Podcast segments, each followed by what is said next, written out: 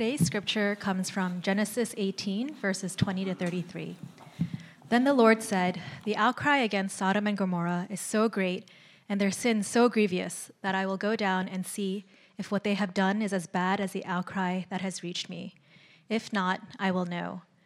The men turned away and went toward Sodom, but Abraham remained standing before the Lord. Then Abraham approached him and said, Will you sweep away the righteous with the wicked? What if there are 50 righteous people in the city? Will you really sweep it away and not spare the place for the sake of the 50 righteous people in it? Far be it from you to do such a thing, to kill the righteous with the wicked, treating the righteous and the wicked alike. Far be it from you. Will not the judge of all the earth do right? The Lord said, If I find 50 righteous people in the city of Sodom, I will spare the whole place for their sake. Then Abraham spoke up again. Now that I have been so bold as to speak to the Lord, though I am nothing but dust and ashes, what if the number of the righteous is five less than fifty? Will you destroy the whole city for lack of five people? If I find forty five there, he said, I will not destroy it. Once again he spoke to him. What if only forty are found there? He said, For the sake of forty, I will not do it. Then he said, May the Lord not be angry, but let me speak. What if only thirty can be found there? He answered, I will not do it if I find thirty there. Abraham said, Now that I have been so bold as to speak to the Lord, what if only twenty can be found there? He said, For the sake of twenty, I will not destroy it. Then he said, May the Lord not be angry, but let me speak just once more. What if only ten can be found there? He answered, For the sake of ten, I will not destroy it. When the Lord had finished speaking with Abraham, he left, and Abraham returned home. The grass withers and the flowers fade. All right, happy Sunday, everyone. My name is Aaron. I'm one of the pastors uh, at Exilic, and I want to welcome you to our church, uh, especially if it's your first time here. Uh, we're grateful that you could join us today. Uh, in 2019, there was a movie that came out that was called Farewell, that was directed by Lulu Wang. And the movie featured a lot of Asian American actors and actresses, one of whom was Awkwafina, who plays a character in the movie named Billi. And Billi is this Chinese American who lives in New York City. And she finds out that her grandmother in China, her 94 year old grandmother in China, has stage four cancer and has only a short time to live. The problem is, no one in her family wants to tell the grandma that she's dying. And if you've seen the movie before, it's this interesting cocktail of different cultural motifs and themes, oftentimes that butt heads together, uh, one, of, one of which is the differences of values between the East and the West. And in one of the scenes in the movie, there's this powerful scene where Billi confronts her uncle, and she says to him, Why aren't we telling grandma that she's dying? And I want to read you an excerpt from that scene. Billi says to her uncle, uh, Are you going to tell Nai Nai? And Uncle Haibin says, Billi, there are things you must understand. You guys moved to the West long ago. You think one's life belongs to oneself. But that's the difference between the East and the West. In the East, a person's life is a part of a whole family, society. You want to tell Nai Nai the truth because you're afraid to take responsibility for her because it's too big of a burden. If you tell her that you don't have to feel, if you tell her, then you don't have to feel guilty. We're not going to tell, we're not telling Nai Nai because it's our duty to carry this emotional burden for her. Now, to be clear, I love Western culture. And I love certain aspects of individualism. But I also value Eastern culture as well. And as someone that is bicultural, this is one of the advantages that we have as Asian Americans, Latino Americans, African Americans. When you live a hyphenated life, you understand the pros and cons of both cultures, and you can apply b- the pros of those cultures uh, into your life. And so there are certain aspects of Western culture that are really good. There are certain aspects of Eastern culture that are really good. One aspect is corporate responsibility. Now, much like individualism, There are certain aspects of individualism that are good and bad. And with corporate responsibility, there are certain aspects of it that are good and bad as well. And we can debate whether Billi was right or Billi's family was right for not telling their grandmother another time. But what we cannot debate about is the importance of corporate responsibility. The black community has forever talked about the importance of corporate responsibility. The East has talked about the importance of corporate responsibility. But you know what? Scripture also talks about the importance of corporate responsibility. And as followers of Jesus, then, you not only have a corporate responsibility to your family and friends alone, but you also have a corporate responsibility to your church, but not only to your church, but also to the city that you live in as well. Now, where am I getting this from? Take a look with me at verse 20 and 21. And it says this Then the Lord said, The outcry against Sodom and Gomorrah is so great and their sin so grievous that I will go down and see if what they have done is as bad as the outcry that has reached me. If not, I will know.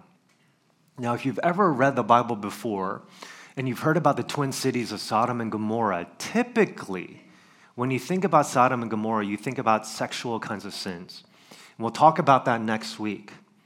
But if you're only going to talk about sexual sins regarding Sodom and Gomorrah, that is a very myopic and limited picture of what was happening in Sodom and Gomorrah. Why do I say this? This word that is used here for out, uh, outcry, this is a cry of injustice. So, this word outcry, whenever you see it in Scripture, typically it comes from the voices of those that are marginalized and oppressed more often than not by orphans and widows that are crying out about injustice because they're experiencing a denial of basic human rights. Now, how do we know this? Ezekiel 16 49, it says this Now, this was a sin of your sister Sodom. She and her daughters were arrogant, overfed, and unconcerned. They did not help the poor, and the needy. So, again, this is very much a justice word. The reason why God is outraged by the outcries of the poor and the needy is because the people in Sodom and Gomorrah did not have a sense of corporate responsibility for the marginalized, the weak, and the oppressed in their city. But they were unconcerned and neglected them because they were far too busy living their own autonomous individual lives.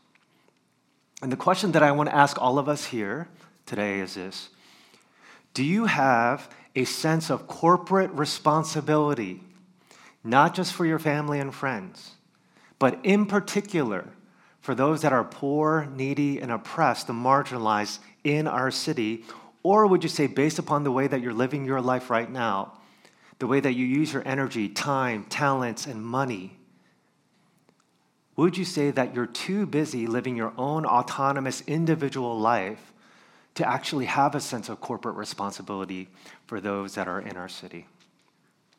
Now, every ministry at Exilic is very important, but one of the most important ministries at our church is our justice ministry, which we started during the pandemic. But here's the perpetual challenge that our justice ministry will experience and face, and they know this.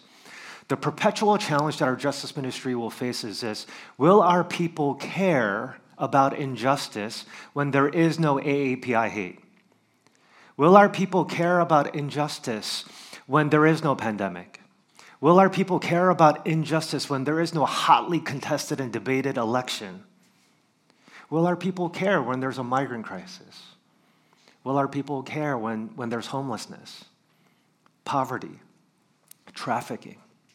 Or is justice going to be one of those things that's just kind of like window dressing on our website where we act like we care about it, but we really don't care about it? I think one of the many perks of having a justice ministry is that our justice ministry continually reminds us, as uncomfortable as it might be to even hear, it continually reminds us of the corporate responsibility that we have particularly to the poor and the needy that are in our city. The vision of Exilic cannot simply be to build a great church and not a great city. Nor can our vision be flipped, where we want to build a great city and not a great church. Selfishly, it's got to be a combination of both. And as followers of Jesus, then, we have a corporate responsibility for the city that God has placed us in. And I realize that even as I say this, there's a tugging in your heart, right? Because you want to live your life on your own. Don't guilt me into thinking like I have to take care of all these other people in our city. There's that tension that's there that we all face, right? Including me in my own heart. I was listening to a podcast with a um, British agnostic actor and a uh, scientist at Oxford who was a Christian and an academic. So here you have an agnostic actor and a, um, a theologian scientist that are having this conversation about life. And the agnostic actor uh, says this about atheism. He says that my fear of atheism is that if there is nothing else, then why not materialism? Why not individualism? Without a deeper truth for me, there is only hedonism, only indulgence. And what this agnostic actor is basically saying is this if atheism is true, then why should I give a rip about anyone else? I should just live my own life. You know, take care of myself, my family, my friends. Why live? Why, why have this corporate sense of responsibility for the city that I live in and the world that I live in? And I think this is where the negative aspects of individualism, there are many positive aspects to it, but this is where the negative aspects of individualism are, is tearing the fabric of our families, our friends, our churches, and our city. This is why it's not unusual today for even Christians today to say, I need Jesus, but I don't need the church.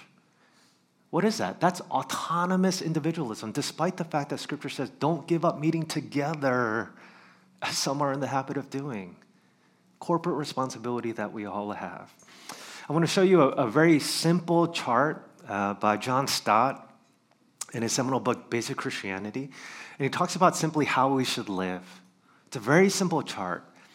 And Stott says that the way that God designed us to live is very simple. Firstly, for God, secondly, for others, lastly, for ourselves. What sin does is that it typically counterfeits and reverses orders on everything. And so the sin, sin, the way that sin wants us to live is primarily for ourselves, then for others, and then for God. As you look at this chart, and as you think about your own life, how you spend your calendar, your time, your energy, your money, your gifts, your talents, week to week. Which side of the chart best symbolizes the way that you're living your life right now? Which one? And if we're all honest, there's a part of us that it, it's hard to associate or live like the column on the left because there, sin is within us. And we want to live for ourselves, we don't want to live for other people. But here's the thing the reason why we feel like that is because this individualism that we have inside of us, it is not rooted in being anti community. Individualism is not rooted in being anti community. We all love community. Individualism is not rooted in being anti community, it is rooted in being anti authority. Don't tell me how to live my life. You or God. I get to decide how I want to live my life and how I want to spend my time. And because the citizens of Sodom and Gomorrah were highly individualistic and they lacked a sense of corporate responsibility for those in our city, God was about to bring judgment on these, two, uh, on these twin cities. However, in verse 23, we see a pivot take place. And it says this Then Abraham approached him and said, Will you sweep away the righteous with the wicked? Uh, sorry, uh, then appro- approached him and said, Will you sweep away the righteous and the wicked? Now take a look at the word approach. This word here doesn't mean that Abraham was 10 feet away and he approaches God five feet closer. It has nothing to do with physical proximity so much as it is a legal term. Abraham is bringing a legal case to God like a lawyer approaching the bench. And so he's approaching the bench on behalf of his clients who are Sodom and Gomorrah. And he's approaching God because there's something that he assumes about the character of God, and that is this. If you're a judge that is about to bring judgment on Sodom and Gomorrah, for a judge to be a judge, they, to have any sense of authority, it means that they kind of understand the difference between right and wrong. Otherwise, you're not qualified to be a judge. You should know the difference between bad and good. And so he's approaching God this way. He's assuming that he, God has a sense of morals and ethics. Alasdair MacIntyre, Scottish philosopher, in his book, Whose Justice, Whose Rationality, says this Our understanding of justice depends on our beliefs about right and wrong, the nature of virtue, the relationship of the individuals to the group, and many other things. Our understanding of justice depends about our beliefs between right and wrong. This is also why the political philosopher at Harvard, Michael Sandel, who some of you might know of, Sandel says that justice is inescapably judgmental. When you're making a judgment on something, you're saying that that's right, that's wrong, that's good, and that's bad. Now I want you to think about justice, judgment, ethics, and morality from a secular point of view. And in his book, Making Sense of God, Keller writes this If in the secular view we have not been made for a purpose, then it is futile to even talk about moral good and evil. If there is no God, then evil and suffering and violence are perfectly natural. The weak are killed off, the stronger survive. That's the way the world is. There is no right and wrong, there is just what is. To believe that some things that happen are evil requires some supernatural standard of good, something from outside of nature, by which to judge which natural things are truly natural and which things are unnatural. But as Nietzsche says, there is nothing outside of nature. This is why Nietzsche writes this You have your way, I have my way. As for the right way, the correct way, and only way, it does not exist. I was listening to a, lecture that uh, Keller was giving on morality and ethics some years ago, and he was sharing how one of the homework assignments that he gave to his students was for them to talk to their secular friends uh, and to ask them one simple question. And that simple question was this How do you know the difference between right and wrong, and who gets to decide? So the students really got it. So they all went and dispersed and had their conversations with their uh, secular friends, and they asked them, So, how do you know the difference between right and wrong and who gets to decide? And without fail, the, the most common response when the students came back and reported their conversation was this If there is one question that ties secular people's tongues into a pretzel, it's questions on morality. How do we decide what is right and wrong? And who gets to decide? Is, is it the majority? Is it a certain ethnicity? Is it those that are powerful, powerless? Who really gets to decide what's right and wrong? And here, Abraham is assuming something about God as a judge. You're supposed to know the difference between right and wrong. And it would be wrong of you to sweep away the righteous because of the unrighteous. So he pleads on behalf of God based upon his very character as a judge. You're supposed to know something about this. But he not only pleads on behalf of God's sense of justice for the righteous, but he also pleads on behalf of God's mercy too.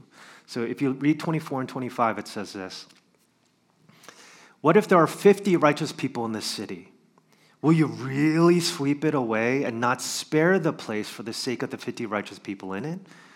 Far be it from you to do such a thing, to kill the righteous with the wicked.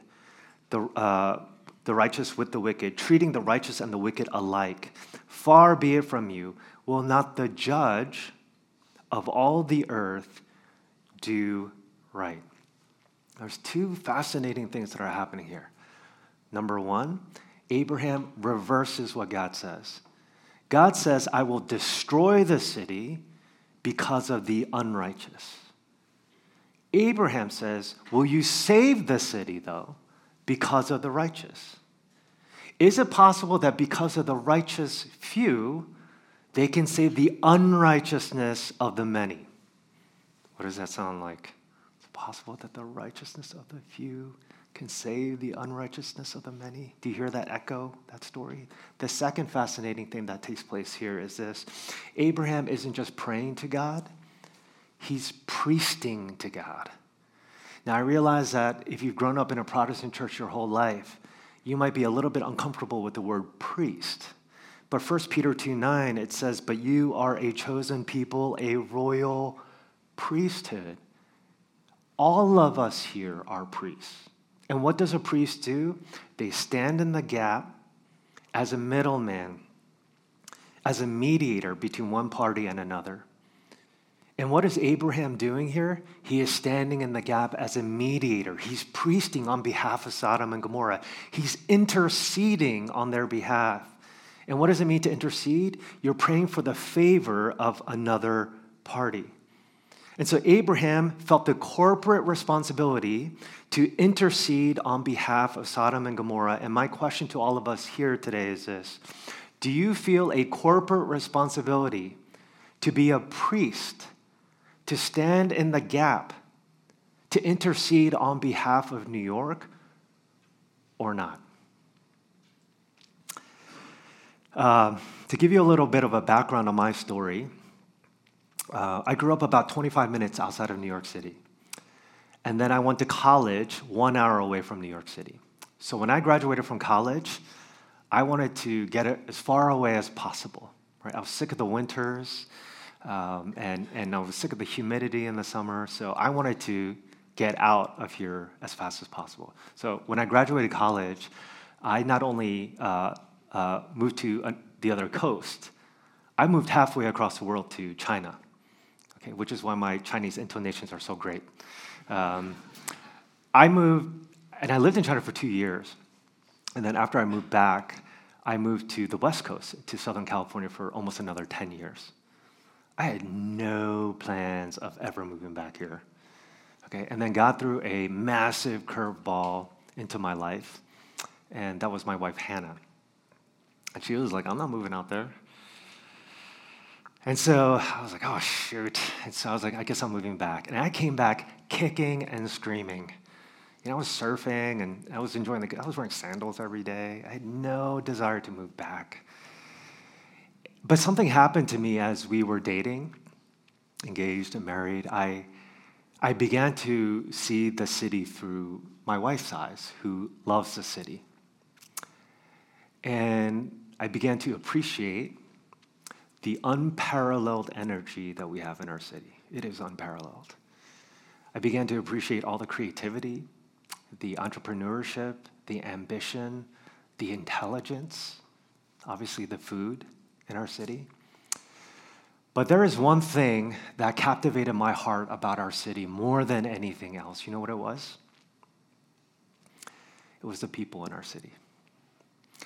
That's why my idea of heaven on earth is bringing Southern California weather right here to all of us.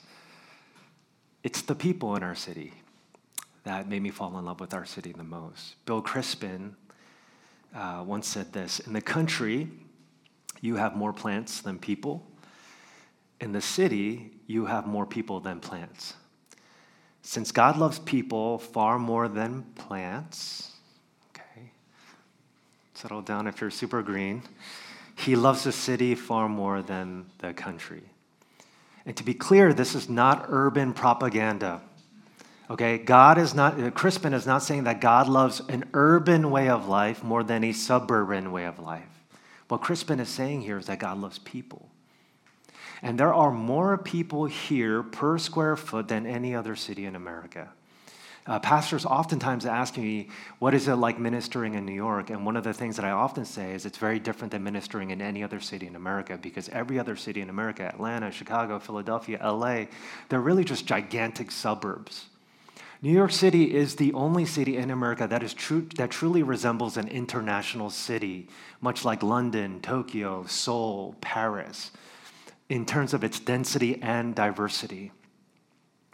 And that's why God loves the city. Because as magnificent as mountains are and as beaches are, there is nothing more magnificent than you.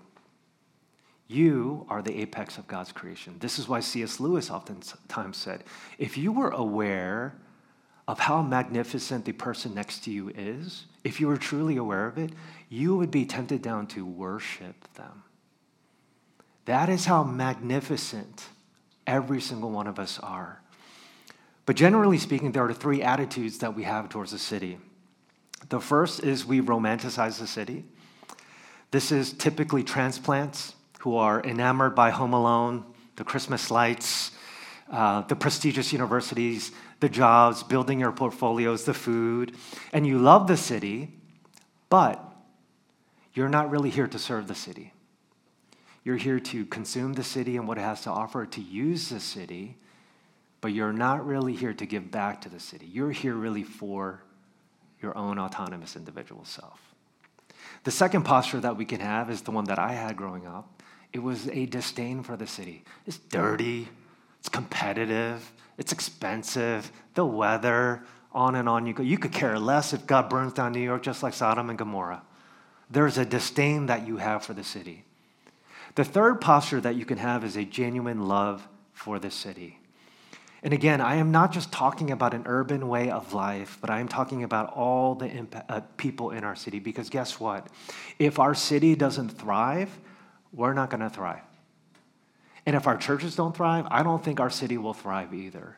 And so, in many ways, it's got to be a collaboration of both things. And this is why Abraham is priesting He's standing in the gap, interceding on behalf of the oppressors and even the oppressed.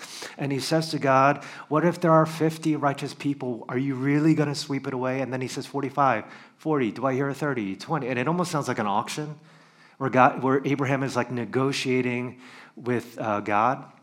I remember when I was reading uh, this text this week, I was reminded of my daughters because every time they, I, they watch an episode of Bluey, I'd be like, all right, girls, you can just watch two episodes. And without fail, after they um, watch both episodes, without fail, they will look at me and be like, Daddy, can we just watch one more? And uh, because I have the backbone of a jellyfish, I'm like, fine, just one more. And then they'll watch one more and they'll be like, Daddy, can we watch one more? And because I have no backbone at all, I'll let them watch one more. I'll, I'll say it sternly, not that they're intimidated, but um, they'll always ask for one more. And that's what Abraham is doing here. God, but God, what about 45? What about 40? What about 30? What about 20? What about 10? But here's the thing every time I read this story, the thing I think about is why did you just stop at 10? Uh, Tim Keller says that this, it almost sounds like an unfinished symphony. Why not go all the way to one? And there's lots of different theories, theories that I won't bore you with. But I think the reason why Abraham stops at the number 10 is because this is the way that God wanted the story to be told.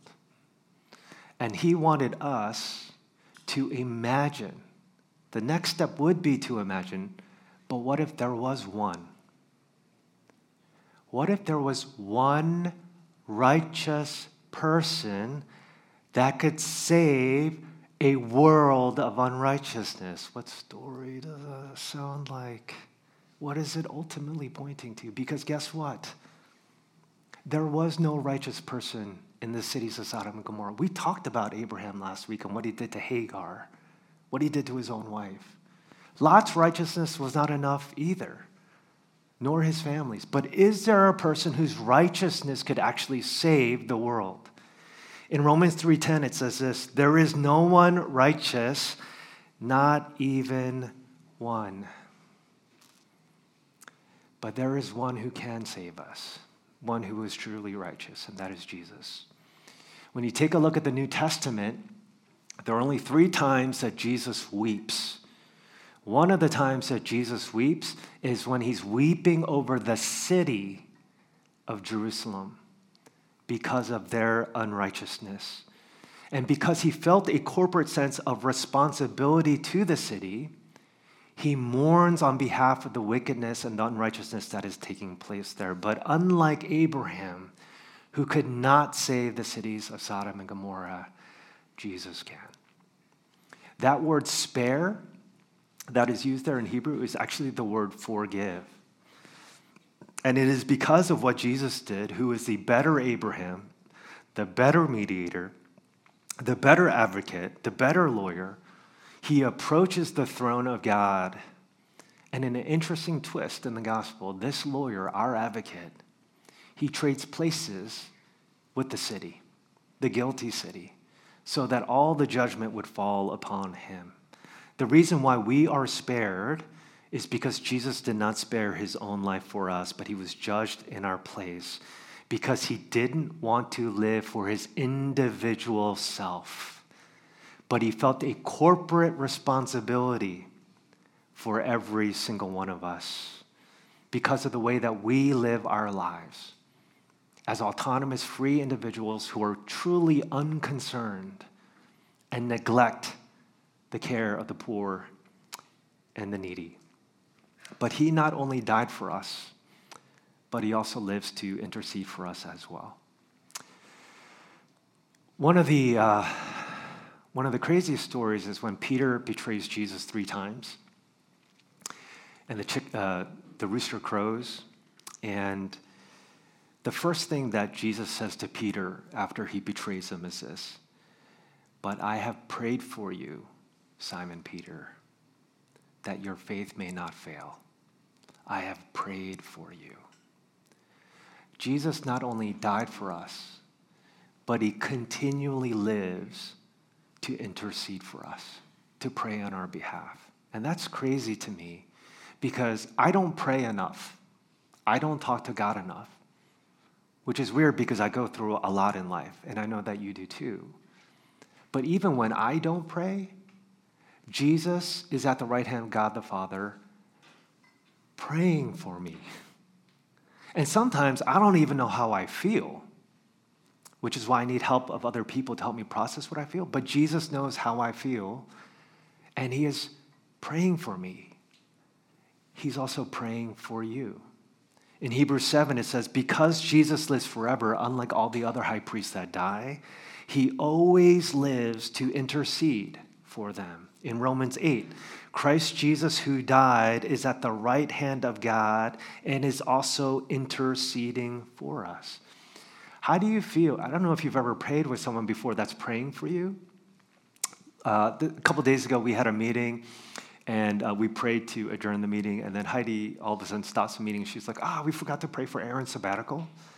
And then she prayed for me. How do you feel when someone is praying for you? I feel great. Because what that person is doing is they're advocating for you when they pray. This is why I encourage all married couples to pray together. That's way better than a trip to Paris. Because when you're praying for one another, you're advocating speaking, praying for God's favor to be on the other person. And this is what Jesus is doing for you and for me because of the corporate responsibility that he senses for us. And just as Jesus intercedes for us, guess what? That also means that as a royal priesthood, you have a corporate responsibility to stand in the gap to pray for the favor of our city your family, your friends, your church as well? What if God has placed you in this city not just to use it and to consume it, but what if God has placed you in this city for such a time as this? To pray and to be an intercessor for our city as well. And my hope and prayer is that when God looks at our city, unlike Sodom and Gomorrah, where he's like, is there 50, is there 40, is there 30? My hope and prayer is that when God looks down at our city, he will not see 50 people, but he will see thousands of people who are willing to stand in the gap to pray for favor on behalf of our city. Thousands upon thousands, particularly because of our care and concern for the poor and the needy and the marginalized that are in our city. One practical thing that you can do is this. So every time I prep a sermon, I think to myself, is this actually going to do anything? Like, in all honesty, like, are people actually going to intercede and now pray for our city? Like, will this sermon actually move people? I don't know. I got a text from someone after first service, and they were like, it moved me. Um, I don't know if this will move you enough, to be honest. And part of it is the Spirit's work in your life, and it depends how fertile the soil is in your heart. So that's really up to you. I've done my part. But one practical thing that you can do is this because I know that there's this kind of natural resistance to pray. It's, and it's hard to do it on our own, right? Next Saturday, and we do this every quarter, we have a prayer bunch. Next, not this Saturday, next Saturday, right here, where we will pray and intercede on behalf of our city. Put it in your GCal right now and just join us as we pray for our city. We do this once a quarter, and we made a commitment as a staff that even if one person shows up, it doesn't matter. Because it's not about how many people show up. It, what matters more is that we really do believe in the importance of interceding on behalf of our city. So I'm going to pass the ball to you. One practical thing you can do, come out next Saturday, 10:30, right here, for some good New York bagels and prayer. Let's pray.